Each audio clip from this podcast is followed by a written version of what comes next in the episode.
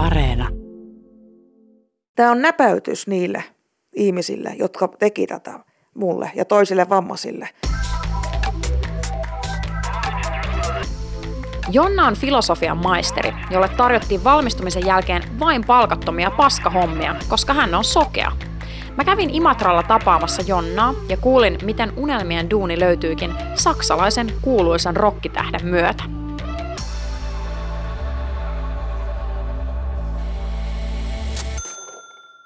Kun sä olit tota nuorempi, niin mikä oli sun haaveammatti? No siis ihan lapsenahan mä olisin halunnut lääkäriksi. Että syöpätautien erikoislääkäriksi mä rupesi syöpä kiinnostamaan lapsena jo ilmiönä, mutta sitten tietenkin niin kyllä se nyt alitajunnassa tajusin, että ei sitä tule mitään, kun sokea olen, että, että siitä ei sitten olisi tullut mitään. Miltä se tuntuu, että joku tommonen, mistä sä olet innostunut, niin ei ollut mahdollista siksi, että sä oot sokea? Kyllä se nyt vielä, vieläkin välillä vihloo, että varsinkin joskus, jos me joudun tilanteeseen, missä etsitään lääkäriä, tarvitsisi ensiapua antaa tai muuta, että silloin mietin, että minkä takia mä en voi olla tuolla auttamassa sitä ihmistä. Että kyllä se, kyllä se vihloo välillä. No millaista sitten nuorempana sun koulunkäynti oli, kun sä tiesit myös, että, että sä oot selkeästi tommonen niinku, tyyppi, joka haluaa tehdä, mutta sitten kuitenkaan ihan kaikki jutut ei ole mahdollista saavuttaa niinku ammatillisesti? Mä menin 85 kouluun, että silloinhan tämä tekniikka ei ollut ollenkaan siinä tasolla, mikä tämä nykyään on. Et silloin oli semmoisia rötkäle pistekirjoja ja semmoinen kauhean raskaskäyttöinen mekaaninen pistekirjoituskone. Et silloin todella niin erottu joukosta, voisi sanoa tälleen. Mutta se on sanottava, että mun vanhemmathan teki ihan valtavasti mun eteen töitä. Että mä en niin kuin silleen loppujen lopuksi paljon ajatellut sitä, että voi ei kun mä en pystynyt tekemään tätä ja tota, että mun vanhemmat, vanhemmat äh, todella paljon näki vaivaa siinä, että mä olisin tavallaan näkisin lainausmerkeissä, että he näytti mulle asioita, luki vaikka jotain, no luki satuja ja selitti kaikki elokuvia, luki tekstitykset, hankki vaikka Disneyn hahmoja mulle kumisina ja kuskattiin sitten joka paikkaa eläintarhoihin ja huvipuistoihin ja näytettiin sitten eläviä eläimiä ja et siitä tosi iso kiitos siitäkin mun vanhemmille. Mm. Wow, toi on tosi hienoa kuulla, koska sitten aika paljon ihmisillä on ennakkoluuloja kuitenkin myös. Kyllä, valitettavasti edelleenkin. Mm. Niin ja sitten meidän on välillä vaikea ymmärtää sitä, että jos itse näkee, niin miltä se tuntuu, kun joku ei näe. Niin, kyllä. Mitäs sitten, kun sä vähän niin kuin kasvoit lapsesta nuoremmaksi ja näin, niin mit, mitä sitten tota se opiskelijaelämä toi tolle, tullessaan? No siinä kävi semmoinen juttu, että mulle tuli semmoinen etiainen, että Saksassa on mun tulevaisuus jollakin tavalla. Ja sittenhän mä rupesin lukemaan ihan hulluna Saksaa itsekseni, kun jotenkin se vaan tuntuu, että mä haluan itsekseni lukea. Ja, ja tosin porukkaa toppuuttelit, että sä opis sitä kieltä yksinään. Ja sitten mä, että minähän näytän. Mulla oli kirjat jatkuvasti mukana, silloinkin oli vielä pistekirjoja. Ja lukion D-Saksa olin korkeampi kuin minä se pino niitä pistekirjoja, semmoinen metri 70 senttiä korkea pino. Oikeasti? Joo, mä tilasin nimittäin lukion D-Saksan. Se on se kolme vuoden, siinä oli niin, se oppikirjat ja työkirjat, niin ihan valtava. Nyt kaikki mahtuu niin kuin yhdelle tuollaiselle pikkurilikokoiselle muistitikulle, niin No sitten mä halusin vaihtariksi Saksaa, mutta siinä oli se ongelma, että mulla ei ollut arvosanoja saksan kielestä ja ne järjestöt halusivat arvosanoja ehdottomasti. Mm. Sitten sovittiin, että lukion saksan opettaja teettää mulle kokeita Saksasta ja antaa sitten arvosanat sen perusteella. Ja no sitten pääsin ennen apivuotta lähin tosiaan vaihtariksi Saksaa vuodeksi ja se oli tosi rankka vuosi, että siinä oli perheenvaihtoa ja oli silleen tiukka paikka. Mutta sanotaan, että mä kasvoin sen vuoden aikana aikuiseksi. Niin. Et mä olin sellainen vähän syrjää vetäytyvä ja sellainen hissukka. No, sieltä Saksasta tuli sitten tällainen rämäpää takas. Niin. Että jotakinhan se maa on tehnyt. No tota, sitten kun sä olit ollut siellä vaihtarina siellä Saksassa ja sitten tulit takaisin niin kuin Suomeenkin ja näin, niin miten siitä sitten elämä eteni? No siitä sitten mä kirjoitin ylioppilaaksi ja sitten no, mä niin mietin kahta ammattia, että lakimiehen ammatti tai sitten kääntäjän ammatti. Ja mun täytyy sanoa, että mä olin niin laiska, että ajatuskin lakikirjojen pänttäämisestä yökirjoitusten jälkeen niin ei oikein, ei silleen. Ja sitten mä ajattelin, että edelleen, vaikka se vaihtarivuosi oli ollut rankka, että mulla joku yhteys sinne Saksaan on, että mä kääntäjänä pääsisin ehkä, tai tulkkina, sitä maata lähemmäs vielä. Sitten se oli niin kuin selviö, että mä pyrin tuonne halusin pikkukaupunkiin, niin Savonlinnaan. Ja no, siellä sitten sanotaan näin, että yksi minun pääaineistani oli juhliminen, opiskelijaelämän opettelu. Sitä tuli kyllä harjoiteltua hyvinkin, hyvinkin perus, peruskurs, peruskurssia pidemmälle. Mutta sä siis valmistuit kääntäjäksi. Joo, mutta se saksan kieli, se edelleen jäi mystiseksi arvotukseksi se, että mikä sinne se etiainen on sinne Saksaan. Että mähän sitten muutin Varkauteen, mä tutustuin varkautelaiseen mieheen, Mä niin ajattelin, että joo, no se olisi joku tämmöinen etiainen vaan, että ei se nyt sitten loppujen lopuksi ollut mitään. Että. Niin, että sitten Saksa jäi he, ainakin hetkeksi sitten tota Varkaus kutsui. No, no mitä sitten kun sä valmistuit, mitä siellä tota, sitten elämä eteni? No se eteni silleen 2008 tosiaan sain maisterin paperit ja sitten tietenkin mä halusin töitä. Mm mä en missään tapauksessa halua kitkuttaa millään sosiaalituilla, että haluan itse ansaita rahaa. No, ei muuta kuin työkkäriin sitten varkauteen. Ja no, sieltäpä tulikin sitten yllätyksiä, että joo, että ajaa töitä, että voidaan tämmöinen työhön valmennus, vai millä nimellä se nyt olikaan, ja palkka kahdeksan euroa päivä. Mä olisin niin kuin, anteeksi, niin kuin mitä?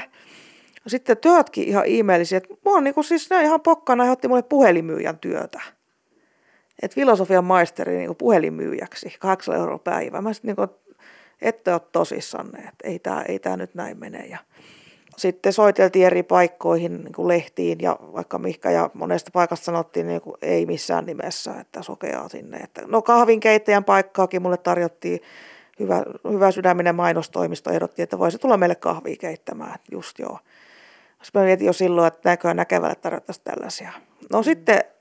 Sitten löytyi tämmöinen paikallislehti Varkaudesta, joka sitten otti mut työhön valmennukseen. Sain jopa 16 euroa päivä, huikea palkka. Mieletön siis. Ihan siis niin kuin oikein niin kuin todella. Ja, ja mulla oli kaikki työntekijän velvollisuudet, mutta ei mitään oikeuksia. Että 16 euroa päivä, niin siis se oli ihan, siis mä tein toimittajan hommia, mä tein lehtijuttuja, kävin, tein haastatteluja, vastasin puhelimeen, hoidin asiakaspalvelua – siis mukavaa sinänsä työ, oli tavata ihmisiä, oli kivaa, tykkään tavata ihmisiä ja ihan siis niiden juttujenkin kirjoittaminen, niin se oli ihan hauskaa, mutta sitten. Mm. Mutta kuulostaa kyllä jotenkin todella nihkeältä se, että ensinnäkin työkkärissä suhun suhtauduttiin ensisijaisesti sokeana eikä Joo. korkeakoulutettuna pätevänä mm. työnhakijana ja sitten toi on siis aivan absurdi läppä, että sä oot tehnyt ihan oi, niin kuin, tavallaan kunnon duunia siis ihan tuollaisella niin kuin riistopalkalla. Juurikin näin. Jos mä olisin edes kohdeltu niin kuin hyvin työntekijänä, kunnioitettu, mutta mulle ei edes kahvikupillista tarjottu, ei mitään. Mua kohdeltiinkin niin kuin jotain, jotakin niin kuin orjaa, mm. jos sanon ihan näin suoraan. Ja sitten sittenhän tämä jatkuu tämä homma niin, että mun olisi pitänyt, mä jouduin joulukuussa leikkaukseen ja sitten oli tarkoitus, että sairausloman jälkeen niin jatkettaisiin palkkatuella. Eli toisin sanoen, mä rupesin saamaan vihdoinkin oikeaa palkkaa. Mutta sitten yhtenä päivänä mä huomasin, että herra Jestas, hän oli julkaissut mun henkilökohtaisen sähköpostin siinä lehdessä. Ja se oli vielä sellainen sähköposti, missä mä olin yhtä taksikuskia kritisoinut. Että mä olin lähettänyt sen hänelle ja sanonut, että – että tälleen kävi, että mä yhdelle kaverille kirjoitin sen viestin ja sitten mä niin kuin, että kun oli keskusteltu siitä, että miten varkaudessa nämä taksikuskit vammaisia auttaa ja sanoin, että joskus auttaa liikaa, niin mä olin sanonut, että tämä on mun yksityinen sähköposti, mutta mä lähetän tämän nyt sulle, että saat nähdä sitten, miten, niin kuin, minkälainen tapaus oli, niin hääpä mennä ja laittaa sen lehteen. Se oli niin jotenkin, mä olin niin suuttunut ja vihainen, että Mä menin sitten sinne työpaikalle ja palautin avaimet, että tämä loppu tähän nyt, että ensi lehdessä oltava anteeksi pyyntö tai minä vien tämän asian eteenpäin. Kyllä toisilta kuulostaa, että tavallaan että sen lisäksi, että tuo järjestely on ollut lähtökohtaisesti epäoikeudenmukainen, niin sen lisäksi sulla on vielä niin kuin suoraan sanottuna paskapomo, Juu. jolla ei ole mitään sellaista niin kuin no first of all, oikeudenmukaisuuden tajua, mutta ei myöskään niin kuin ihan tällaista, että noudatettaisiin ihan perusjuttuja. Joo, ja hän sai palkinnon varkaudessa niin kuin sinä vuonna vammaisen työllistämisestä. Oliko se vammais, joku tämmöinen kunniapalkinto vammaisneuvostolta, että työllisti vammaisen. Että sekin vielä, hän sai palkinnon siitä. Hän otti mut töihin ja Herrekin. joo, hänet oikein palkittiin ja suitsutettiin. Tarjottihan mulle sitten sitä myöskin ensiksi ovelasti, ennen kuin palkkatuki tuli puheeksikaan, että että sä voit jatkaa, mutta me ei voida sulle enää maksaa sitä 16 euroa päivää, että se on se 8 euroa päivä se palkka sitten. Eli, eli olisi tullut tällainen paskan palkan äh, paska-alennus. Kyllä, se on verotonta tuloa. 160 kuussa, se on verotonta tuloa. Ja, ja sä saat työkokemusta, niin mm. se auttaa tosi paljon kauppajonossa, että jos sulla on rahaa, millä ostaa mitään. Että tämä on minulle palvelus, kun minulle tarjotaan tällaista, että minä olen, ne yritti tehdä mustaisen paskiaisen siihen, että mm. minä kieltäydyn tällaisesta loistavasta tarjouksesta. On toi kyllä aika. Mä en ole varmaan näin absurdia tarinaa kyllä keneltäkään kuullut kuin sulta. Siis tää on tätä, mä tiedän yhdenkin toisen sokeen, jolla on siis vähän samantyyppistä. Mutta se on se, katsotaan, että se sokeus jotenkin, mm. niin kuin, että, että saa tarjota tällaista paskaa. Mä mietin, että monelle kohdalla vaikka lääkärille tarjottaisiin, että no meipä kahdeksalla eurolla päivä tekemään putsaamaan leikkaussaleja vaikka. Mm. Niin ja sitten tuossa on tavallaan se, että ajatellaan, että, sä, että se sokeus tekisi susta jotenkin myös siis tyhmän ja no, vietävissä niin. olevan, koska no. siltä toi kuulostaa. Että mä niin kuin nöyränä teen sen vaan, me otan ne murut, mitä tippuu pöydältä, että mä oon valmis vaikka todellakin mihin paskaan tahansa, että katsotaan, että se riittää palkaksi, että minä saan olla käydä töissä. Niinpä. Joo, se tuntuu olevan monilla sellainen, että se riittää palkaksi. No huhhuh. No sä vissiin sit lopetit siellä hommat. No, Mitäs elämä siitä sitten eteni? No sitten tuli Banksit tämän Eksän kanssa ja sitten me rupesin matkustelemaan ympäri Saksaa tapaamassa mun kirjekavereita. Mä halusin tutustua saksalaisiin ihmisiin. Et jotenkin se Saksa siellä edelleen pyöri siellä taustalla taas. Että ihan kuin joku ääni olisi kuiskinut mulle, että älä nyt siis unohda tätä Saksaa. No niin, siis sitten kävi, että multa loppu puhtaat vaatteet. Ja mä muistin, että ai niin, täällä oli tämä Kristian, jolla oli pyykkikone. Ja kirjoitin hänelle, että voisiko mä tulla sulle pesee pyykkiä. Ja, ja menin sitten hänelle pesee pyykkiä. Ja hän viri, tai siis mä viritin hänen kitaran ja hän pesi mun pyykit. Ja sitten siitä sitten pari kuukautta muutin Berliiniin, että me ei kauheasti aikaa. Niin. Eli se etiäinen oli silloin joskus totta, kun se Saksa veti taas uudestaan sua puoleen. Se etiäinen on ollut totta ihan siis kaiken aikaa, että se on joku, joku on tiennyt sen uudessa aisti tai mikä lie. Itse uskon tällaisia just paljon, että en usko sattumaan, että mä uskon, että se on kaikki niin kuin säädetty, päätetty. Että sun, sun on tulevaisuus Saksassa, että ala opetella sitä kieltä. Eihän siitä tulisi mitään, jos mä en osaisi. Mm. Ja lempi leiskahti. Kyllä, se leiskahti todella kesällä 2019 sitten, niin mentiin täällä Imatralla naimisiin oikein isosti. Oho. Mikä siinä oli, että juuri tämä saksalainen mies sun sydämesi vei? Hän on niin sulonen, siis hän on niin, siis mä kuulin hänen äänensäkin eka kerran Skypessä, että herra jestas, miten jollakin voi olla tällainen ääni. Ja sitten hän on niin, siis me ollaan niin samanlaisia, hän on myöskin luova, kuten minä, hän on arkkitehti ja jotenkin me ollaan niin symbioosissa. Me ollaan niin kuin siis vakka ja kansi ihan täysin. Ihana. No sitten kun tota, oli mieskin hallussa ja näin niin. kästi ja siellä Sa- Saksassa alkoi elämä, niin mitä siellä sitten duunikuviot? No duunikuviot meni silleen, mä tota, 2011 tosiaan muutin Berliiniin, niin mä menin sitten pimeään ravintolaan töihin, eli se on ravintola, missä tosiaan on pimeätä se ravintolasalissa, että asiakkaat ei näe mitään. Sitten työntekijät oli kaikki näkövammaisia tai sokeita. Aha. Eli tämmöinen hyvin erilainen ravintolakonsepti. Kyllä. kyllä, erittäin erilainen ja suosittukin kyllä, että siellä oli sitä kolmen ruokalajin illallinen tarjottiin sitten. Ja se oli itse asiassa, mä tykkäsin sitä työstä, sillä minusta on kiva palvella asiakkaita. Ja mä olin ainoa ruotsin taitoinen siellä, että mulle tuli, sitten oli paljon pohjoismaisia vieraita, kävi siellä, niin laitettiin mulle. Ja sitten niin kuin mun en, enkun taito oli sille edellä muita, sanotaan vaikka näin, että mä hoisin, hoisin niitä ulkomaalaisia, siis niin tarjoilin ulkomaalaisille vieraille sitten. Ja juomarahojen määrästä päätellen ja muutenkin ihmiset oli tyytyväisiä. Ja, mutta työyhteisö ei ollut. Että siinä oli tämmöinen porukka, joka oli kymmenen vuotta työskennellyt yhdessä, saksalaisen sokkolössi, voisi sanoa näin. Sitten tulee tämmöinen suomalainen sinne, jota hirveästi kehuttiin, asiakkaat sanoivat, että että heillä ei ikinä ollut näin hyvää tarjoilijaa. sitten alettiin siitä, että sä juttelet liikaa niiden asiakkaiden kanssa, että viet ruuat, se on sun tehtävä, viet ruuat ja asiakkaita tarvittaessa kuskaat vessaan ja mihinkä niin vaan. Niin No, minä vaan jatkoin sitten itsepäisesti ja sitten alkoi niin ruoka-annokset vaihtua. Pomo sitten sätti mua, että joo, onneksi olkoon, että sä olit, on, onnistuit vaihtamaan kahden ihmisen ruuat päittäin. Mä sanoin, että kun en varmaan vaihtanut.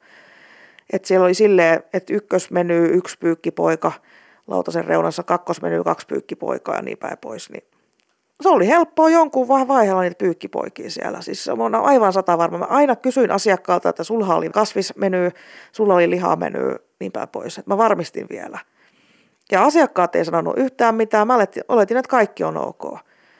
Ja sitten tuli tällaista tahallaan mua päin törmäämistä, että räiskykeitot ja kaljat saattoi räiskyä. Ja vaikka siellä oli tilaa ja siellä oli ihan siis, me annettiin äänisignaaleja toisillemme, kun oltiin liikkeellä. Että se oli aivan niin, kuin niin tahallinen törmäys. Se oli oikein se todella törmäys, että ei sellainen tuuppasu vahingossa, vaan se oli ihan, ihan selkeä. Ja sitten mä totesin, niin kuin, että te pärjäätte täällä ilman minua, että mä en jaksa tällaista. Niin mä sitten häippäsin sieltä. Mä sanoin, että ei mun tarvitse munkaan kaikkea niellä. Niin, eli siinä oli tavallaan aluksi olet löytänyt aika kivan spessun työpaikan, missä on niin kuin muitakin sokeita duunissa ja sä olit hyvä sun työssä, mutta sitten tavallaan ehkä ne ihmiset olivat jotenkin kateellisia jopa silleen, että sä oot niin hyvä siinä ja sitten alkoi niin kuin tämmöinen kiusaaminen suoraan sanottuna. Joo, siis oli, mä koin sen tosi kiu, kiusaamisena. Ihan selkaa tällaista niin kuin naljailua, selän takana puhumista ja tällaista. Siis tosi, mä vieläkin näin painajaisi sit paikasta tosi jotenkin harmillista kuulla, että sulla on käynyt myös toi, että sulla on ollut tämä paska pomokeissi ja sitten mm. tavallaan toisessa työympäristössä sitten tämmöinen niin kuin selkeä työpaikkakiusaamisjuttu. Kyllä. Ja tavallaan ehkä tässä vielä tulee itsellä mieleen se, että, että sä oot ollut niin tuollaisessa työkokeilussa, tekee toimittajan hommia ja sitten sit sä oot ollut ravintolassa tarjoilijana, mutta näistä mikään ei ole sitten varsinaisesti vastaa sun koulutusta. No ei todellakaan. Ja mä koin sitten myös sen, että no niin, meni vähän hukkaan nyt kääntäjän koulutus, että enpä sitä, eipä sitä nyt tule tehtyä. Että se ei ollut se mun juttu, mä huomasin, että en mä ole kääntäjä. No sitten tietenkin elämässä voi olla muitakin intohimoja kuin duuni. Sitten kun sä olit sieltä lähtenyt tarjoilijahommista, niin löytyykö elämään jotain muitakin kivoja juttuja? Joo, no onhan mulla siis hajuvesien keräily ja kirjoittaminen. Mä julkaisin mun ensimmäisen romaanin 2015 lokakuussa. Tähän kannusti mun mieheni. Mä en lopettaa kirjoittamisen, mutta sitten onneksi hän kannusti, niin sitten tuli kauhutrilleri Hiljaa pimeässä. Ei ole mikään lastenkirja, suosittelen kuitenkin aikuisia lukemaan oikein pimeänä iltana sen, että se on aika karmea. Mm-hmm. Ja sitten, no, sitten kävi siinä meni, meni vuosia sitten ja tosiaan hain töitä, yritin Mäkkärille, yritin vaikka mihinkä laittaa niin kuin oma-aloitteista hakemusta ja vaikka mitä. Ainoa oli tosiaan, mitä tarjottiin edelleen, jauhettiin joka paikassa, että mene sinne vammaisten kuntouttavaa työtoimintaa. Ja mä on selvä, ei sitä haeta töitä ollenkaan. Sitten vaan aika kuluu ja siinä sitten mä olin, siis olin mun parhaan ystäväni luona ja kuten ystävän ystävä Eetu juteltiin. Jotenkin mä Eetuun koin semmoisen voimakkaan yhteyden silloin jo ja siinä sitten niin, että ootko Ramsteinia kuunnellut ikinä, että hyi hitto, että semmoista paskaa. Mä olin kuullut sitä joskus, Eksa oli soittanut autossa, että hei, tämä on ihan, ihan hirveät järkyttävä yrinä, että eihän tämmöistä voi kukaan järkevä ihminen kuunnella ja Eetu vaan jauhoja jauhosta Ramstein, mistä anna olla nyt. Ja, no sitten kuulu kovaa niin sen napsahus ja sitten sieltä rupesi tulemaan jotain tosi kaunista musiikkia. Se oli niin akustinen kitara ja oikein sellainen pehmeä, matala, ihana miesääni laulo, niin kuin unilaulua vähän. Ja oi kun oli ihana kappale. Se oli Ramstein haista ja huilu tai joku mikä vaan, niin joo, hän oli niin ovelasti, että tässä olisi toinenkin kappale, että kuunnellaanko tätä. Ja no, sittenhän me kuunneltiin siis monta tuntia Ramsteinia sitten ja sitten seuraavana yöllä jatku sama juttu, että oli yhtä Ramsteinia ja sitten siis mähän, mähän hurahdin aivan täysin. Et siis mä on, musta tuli niin yberfani, että nytkin mulla on, mulla on Ramstein paita päällä ja yleensäkin kun mä lähden johonkin, niin mulla on Ramsteinin vaatteet päällä. Ja elämä niin kun rupesi rammaamaan niin sanotusti, uusi sana. että siis ihan mieletön semmoinen raivi tuli taas kirjoittaa ja, ja semmoinen niin kuin, miten mä tosiaan selittää, jotenkin että nuortu kymmenen vuotta. Ja... No sitten se oli yksi ilta, mä ajattelin, että, että pitäisikö kokeilla, kun Ramsteinin sanotuksia on suomennettu tuolla netissä, että siellä on, ne on niin kuin sanakirjakäännöksiä, että sinänsä oikeita, mutta niistä puuttuu ne semmoiset sanaleikit. Niin mm. mä, mä kokeillaan huikseen kääntää. Niin, no sitten mä kokeilin, että mä laitoin Ramsteinilta otin pari biisiä, käänsin, että hei, tämähän on se mun juttu tämä on se mun juttu, runojen kääntäminen. Että mä olin pitkään niin etsinyt sitä mun ominta käännösalaa, niin nyt sitten se tuli, että silloin mä koin sellaisen hetken, että hei, nyt mä löysin jotain. En mä edes tiennyt, että mä osaan runoja kirjoittaa, saati suomentaa. Että melkein nelikymppiseksi piti elää. Niin, aika siistiä, että tavallaan sulla oli noita niinku, vähän niinku paskoja työkokemuksia ja sitten mm. joku niinku kaveri vaan kuunnelluttaa sulla bändiä, mitä sä luulet vihaavas, johon sä sitten rakastut ja sä tajutkin niin kuin, totta kai kääntäjän ammatin kautta, että itse asiassa niin. täältä löytyykin se niin kuin, tietty kään, no, niin kuin, spesifimpi kääntämisen intohimo. Kyllä, että sieltä se löytyy ja sitten mä hankin Till Lindemanin vuonna 2013 julkaistu runokirja oli onneksi e-kirjana. Et sitä pystyn, e-kirjoja mä pystyn lukemaan sokeena, niin hommasin sen, tästä rupesin huvikseni kääntelemään niitä runoja sitten suomeksi. Niin, eli tämän Rammsteinin niin kuin keulahahmon Till Lindemann. Kyllä, Till Lindemanin In Stille Nächten, joka tosiaan ilmestyi 2013 ja ilmestyy suomeksi myös tota, niin ensi vuonna.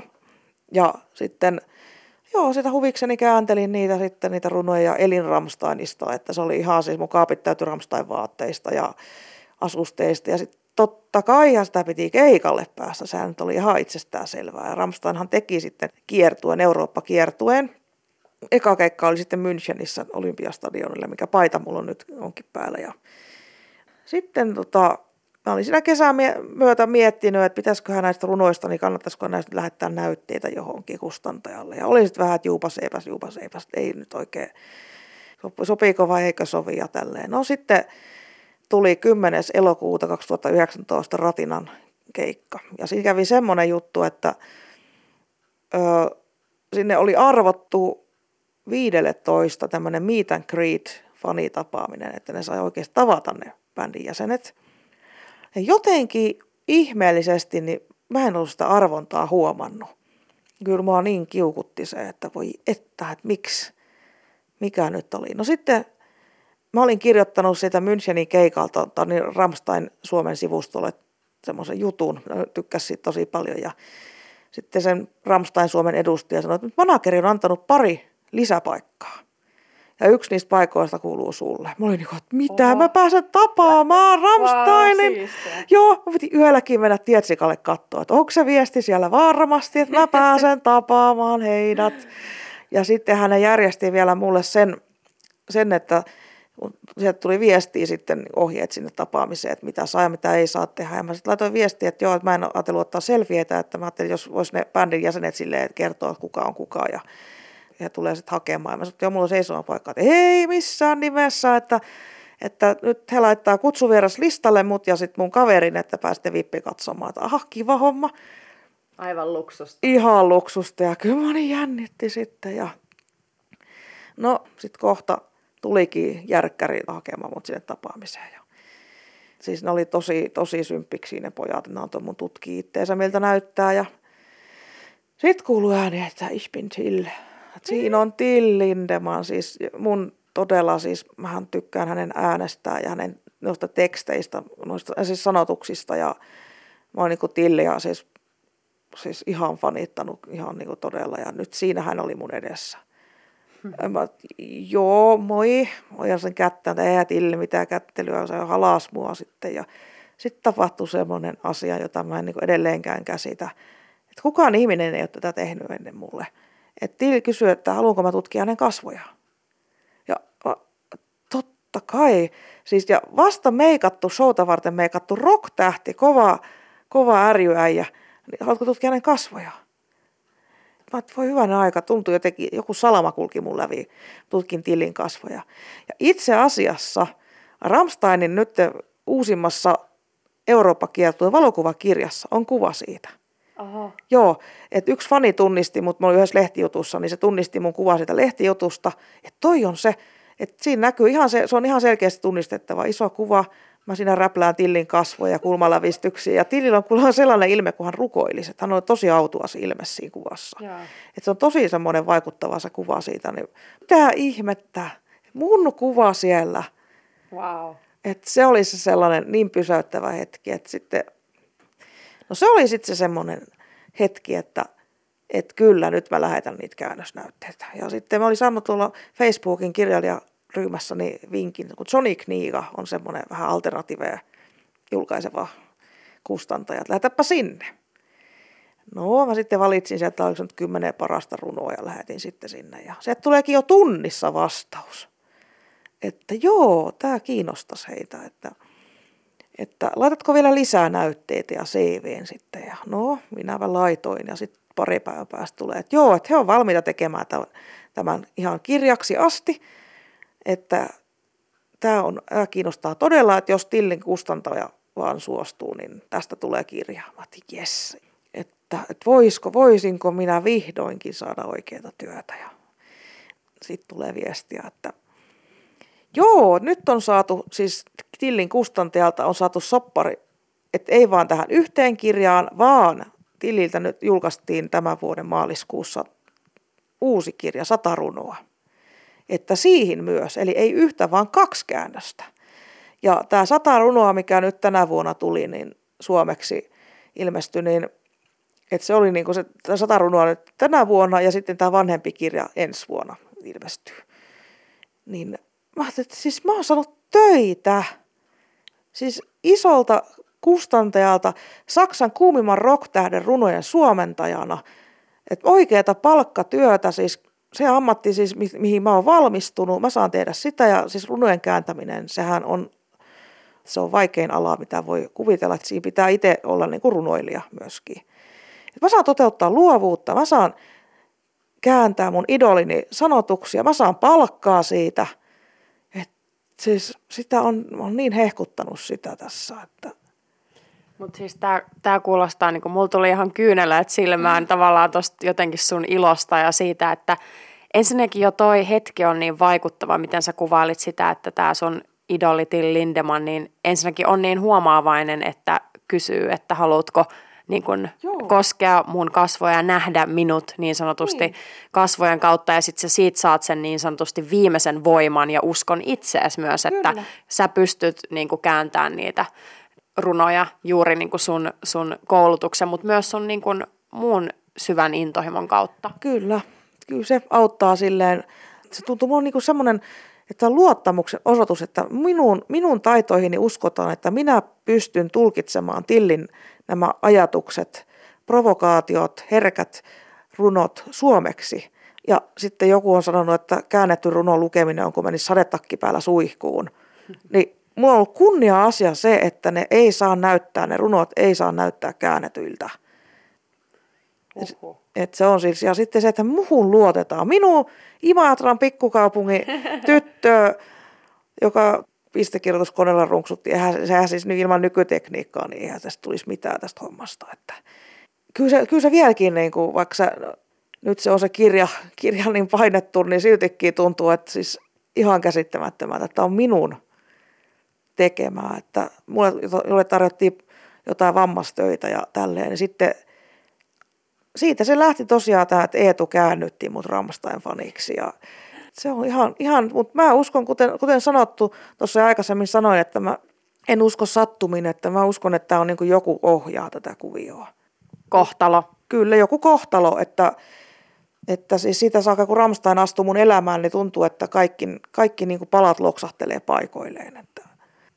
Tuntuuko, että on jotenkin helpompi hyväksyä myös ne paskat kokemukset, kun nyt sä oot kuitenkin sitten päässyt tähän niin kuin aika hienoon tilanteeseen? Kyllä, ja mä oikeastaan nyt ajattelen pikemminkin niistä silleen, että mä pystyn niin kuin niillä tavalla auttamaan toisia ihmisiä niillä paskoilla jutuilla.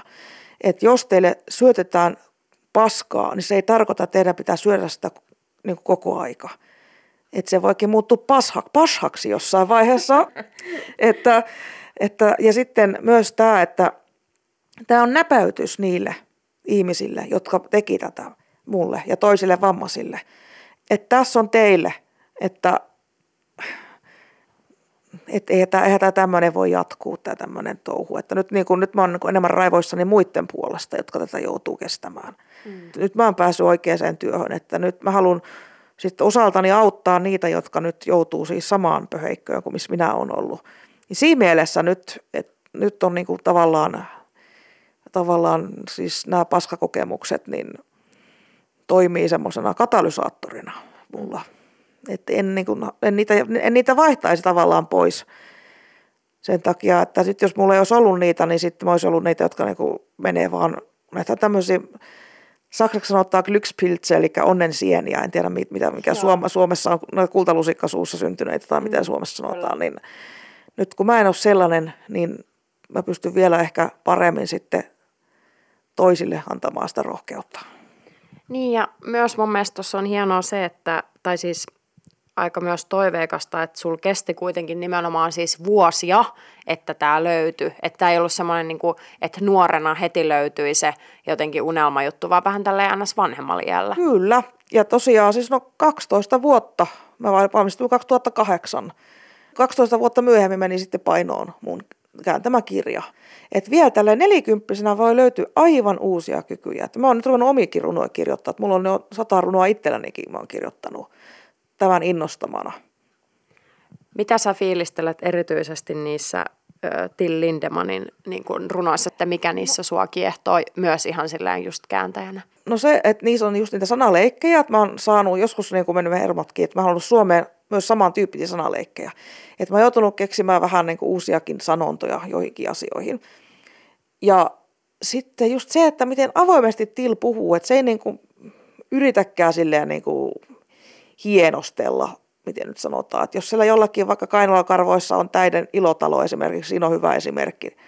Pulleiden täiden ilotalo Kiharissa Kainalakarvoissa tai sitten Siis sitten sit niin, kahdeksan sivua pitkä runo vessassa käymisestä. Siihen pystyy vain Till Lindemann, kyllä. Siis se pitää kyllä, siis se pitää kyllä ehdottomasti kaikkien lukea. Et se on siis, moni voisi luulla, että se nyt on niinku sitä itteensä koko aika, mutta ei se itse asiassa ole, että se on yllättävän salonkikelpoinen se runo. Ja siellä on siis hyvin paljon, mä sanoin, että mä sanon erittäin hyvän kertauskurssin tämmöistä K18-materiaalista. että siinä, on kyllä, siinä on kyllä sanonut hyvin, hyvin tälleen niinku, niinku luovuuden pistää oikein likoon, että siellä on kyllä ihan kaikkea. Siellä on todella, todella hirveätä provokaatioa, mutta sitten myöskin tosi herkkää osastoa löytyy. Jos ajatellaan, että sä oot nyt ö, päässyt vihdoin tekemään sun koulutusta vastaavaa työtä kääntäjänä ja toteuttaa sun intohimoa, kääntää idolin ö, sanoja toisiksi sanoiksi, tulkita niitä, niin mitä haaveita sulla olisi vielä tälle ammatillisesti tässä elämän tulevaisuutta ajatellen? Joo, että siis tosiaan mahdollisesti vielä niin kuin, toivottavasti kirjoittaa lisää runokirjoja. Sitten mä haluaisin julkaista mun oman runokokoelman – ja sitten hän kirjoittaa romaania, se on semmoinen mustaa huumoria, vilisevä tarina. Se kertoo palkkamurhaajasta, joka syntyy kuoltuaan uudestaan labradorinoutejaksi ja joutuu opaskoiraksi sokeelle. Haluaisin niin näppiksellä tienata kissan ruokarahaa, sanotaan vaikka näin. Ja matkustella nautti elämästä, ei sitten joskus 90 kun on, on reuma ja kihti ja kuppa ja suppa ja ties mitä muuta, hampaat putoaa suusta, niin olisi pitänyt varmaan silloin joskus käydä sen risteilyllä. Niin me halutaan nyt, meikä sitten. Mm. Tosi monihan säälii minua, että oi kun sä oot sokea, oi sinun raukkaa hirveitä kauheita. Sanon, no ei se nyt siis mitään, että mulla ei ole mitään allergioita eikä vakavia sairauksia eikä, eikä mitään niin oikeasti hirveitä. Että mulla on upeat vanhemmat, aivan ihana mies – ihania ystäviä. Ei se, ei se, ei se ole maailmanloppu, jos ei näe. Tietyt unelmat on ja niistä haluan pitää kiinni ja, ja ne jo toteuttaa myöskin. Mutta niin sokosta työttömästä tuli uranainen, että sekin on mahdollista. Mä toivon, että sun uudet äh, tulevat haaveet toteutuu ja, ja sä saat lisää hyviä etiäisiä ja kohtalon polku on suotuisa. Kiitos tästä keskustelusta. Joo, kiitoksia. Jaksoitte kuunnella. Kiitos kun kuuntelit. Mä oon Ina Mikkola ja tää oli Tilipäivä.